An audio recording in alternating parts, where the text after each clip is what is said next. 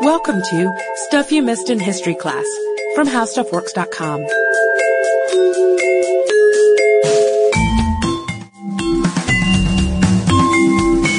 Hello and welcome to the podcast. I'm editor Candace Gibson, joined as always by writer Jane McGrath. Hey there. Hey Jane, have you ever been to the Louvre? Uh, I have once, actually. I had to rush through it because I didn't have much time. But I did see the Mona Lisa. Oh, well, did you see the Code of Hammurabi? I didn't. I didn't get around to that. It's one of those things that isn't as aesthetically appealing as the Mona Lisa Yeah. or the sundry other works of art hanging in the Louvre, but it's a pretty important piece of, well, big black stone. It's basically a big stela, uh, which just means monument, basically. Stella! no, just kidding. It's more important than that. It stands about a little over seven feet tall. The uh, monument itself isn't as important as what actually is written on it, and it has about 300 laws on it, It's all written in sort of a conditional "if this then that" uh, format. And it's really it's it's fascinating for archaeologists and historians because it's one of the earliest and most intact codes of law that has ever been found. And it was developed by Hammurabi, and he is synonymous with Babylon. And Babylon was really one of the first really sort of bustling empires of the ancient world. And he was a really intelligent ruler, and one of the things that he prided himself on was being fair and just. And he really laid out his expectations for his subjects in black and white. And the Code of Hammurabi exemplifies this because he made them available for everyone to see and he displayed them in a very public place. So while Hammurabi was pretty strict and he held his people accountable for their behavior in a very severe way, there really was no excuse for breaking the law because you would have seen it very clearly. And so the monument, like we said, today is in the Louvre and that's because in 1901, a French archaeologist found it, and he didn't find it in Babylon. He actually found it in uh, a really mountainous, sort of remote region of Persia, and presumably it's because one of the later conquerors who came in to overthrow Babylon would have taken the code back as part of the spoils, and Sort of a really trophy of- of yeah, it's sort of yeah. symbolic of look at this very mighty empire and how it's fallen. But what Jane and I are really interested in is the code itself and what it means, not just in the ancient Babylonian society, but today.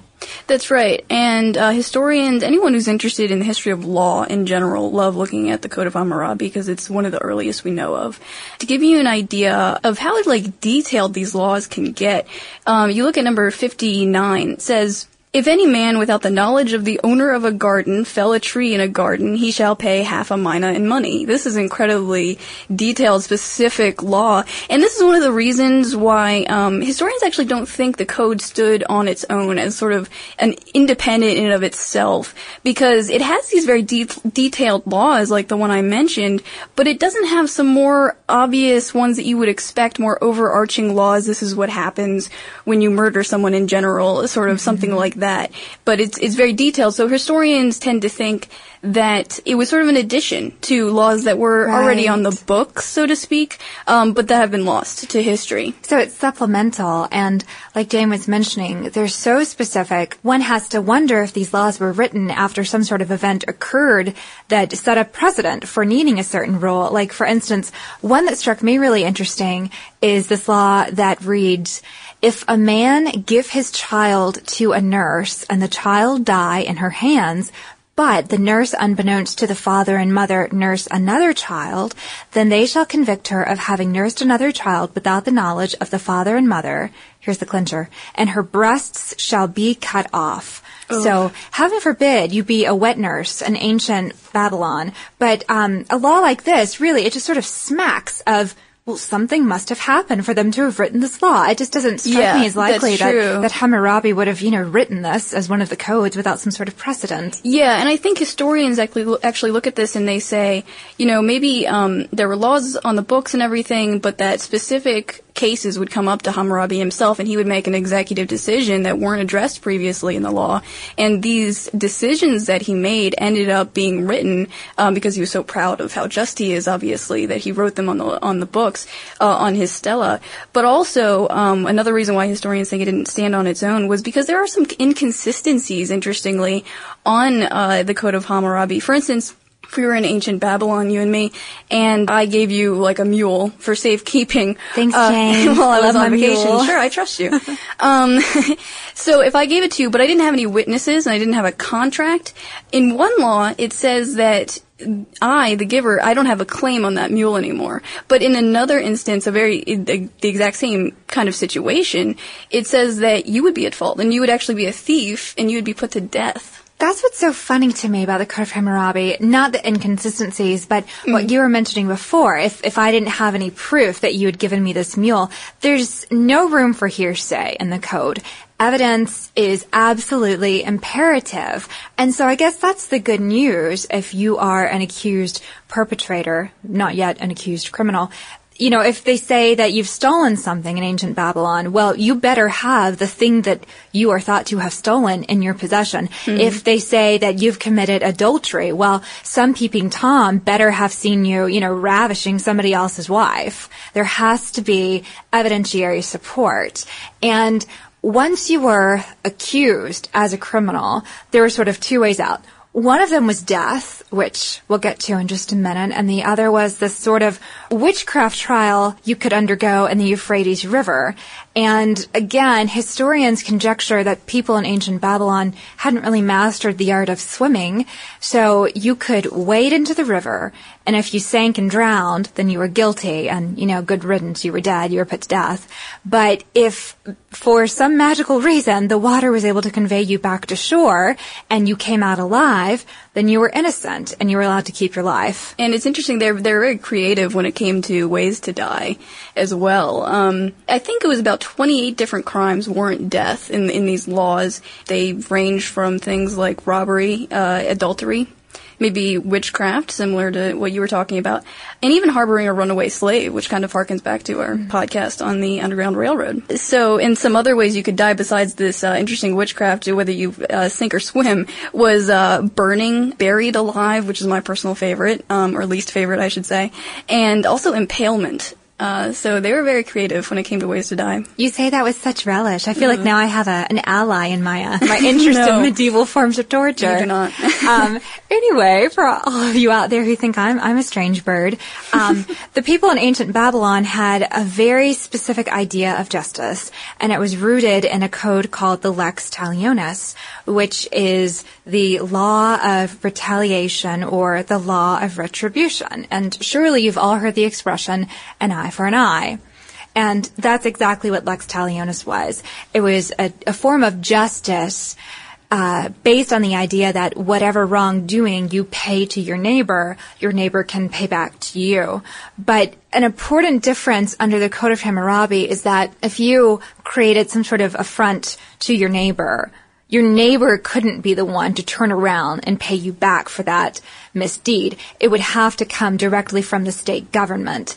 And that was to put an end to a cycle of wrongdoing back and forth because it came from a higher power, the sort of retribution. That's really interesting, yeah. And um, another thing that really intrigues historians, especially like as soon as they found uh, the Code of Hammurabi, was that they they had known the idea of lex talionis before from from Mosaic law, you know, from Moses, and they thought, well, you know, this outdates Moses by a couple hundred years. So does that mean that Moses got these ideas from the Code of Hammurabi or from Babylonia in general? And that idea has sort of been um, pushed aside for the idea that they both have a common source among them. Uh, so it's interesting just to see the the differences, the similarities between the two different ways of of handling. You know, if someone plucks out your eye, what do you do in response?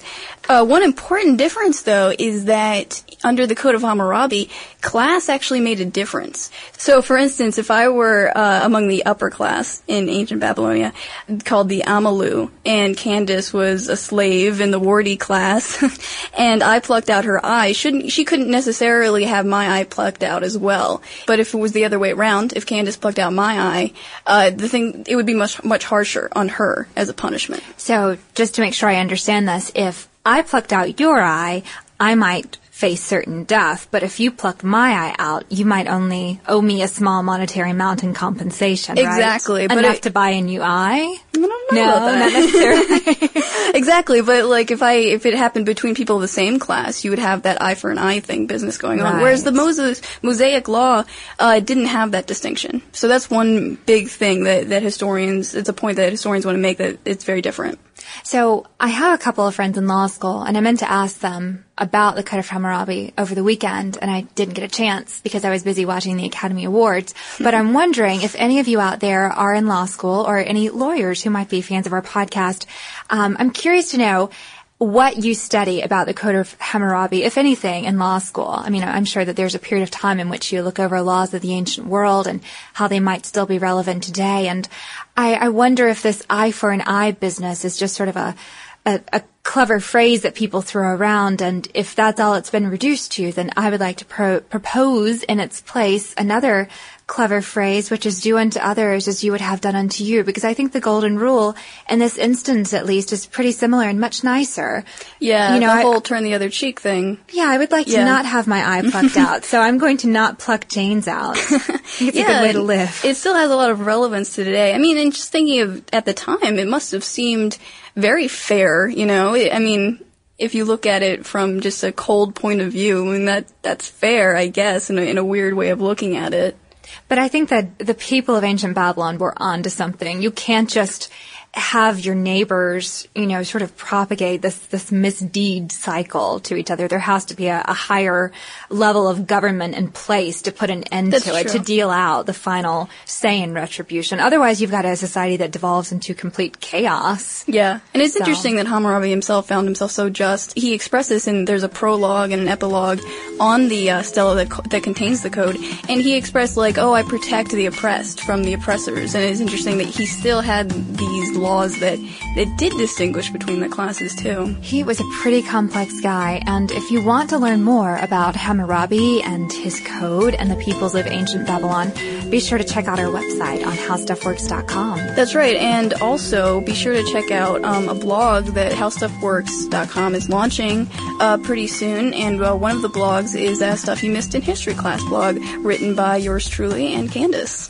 So our blog is another place where you can contact us with your ideas and you can comment on the entries that we post. And in the interim, be sure to keep sending us emails at historypodcast at howstuffworks.com. For more on this and thousands of other topics, visit howstuffworks.com.